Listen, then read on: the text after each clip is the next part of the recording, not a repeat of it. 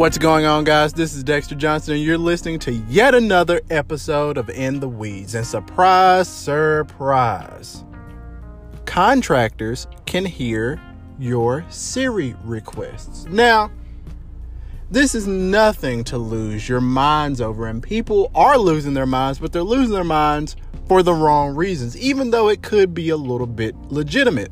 So, first and foremost, when it comes to our digital assistants, our friends, Alexa, Google Assistant, and Siri, they all really do try to do their best to help us get things done. From setting reminders, turning off the lights, locking the door, these three utilities can help us do that.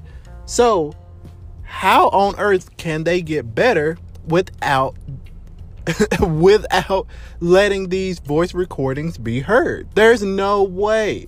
There isn't an algorithm on earth that can break this down without the human ear being able to say, hey, this is what this person meant. This is what that person said. This person's type of dialect, the type of inflection that they're putting on things. This is actually what they mean. People have to listen to this stuff. So earlier in the year, it came out that recordings with Google and Amazon were being listened to. And of course, nobody was like, "Oh my goodness. Oh, this is this is so unknown." Everybody was like, mm, "We kind of knew this was happening. Now we know even though it's logged for you." But people were open arms and people were not as surprised though because they think that Amazon and Google are just sucking up all of your data anyway. Now, when you have companies like Apple who proudly plaster on the side of buildings outside of Google I/O and things like that saying, "Hey, Apple is all about privacy and what's on your iPhone stays on your iPhone." Oh, well, we have people listening to your Siri requests. But like I said, in the grand scheme of things, this is not a big deal for the simple fact that this has to be done in order to improve Siri. Do you want Siri to stay the same?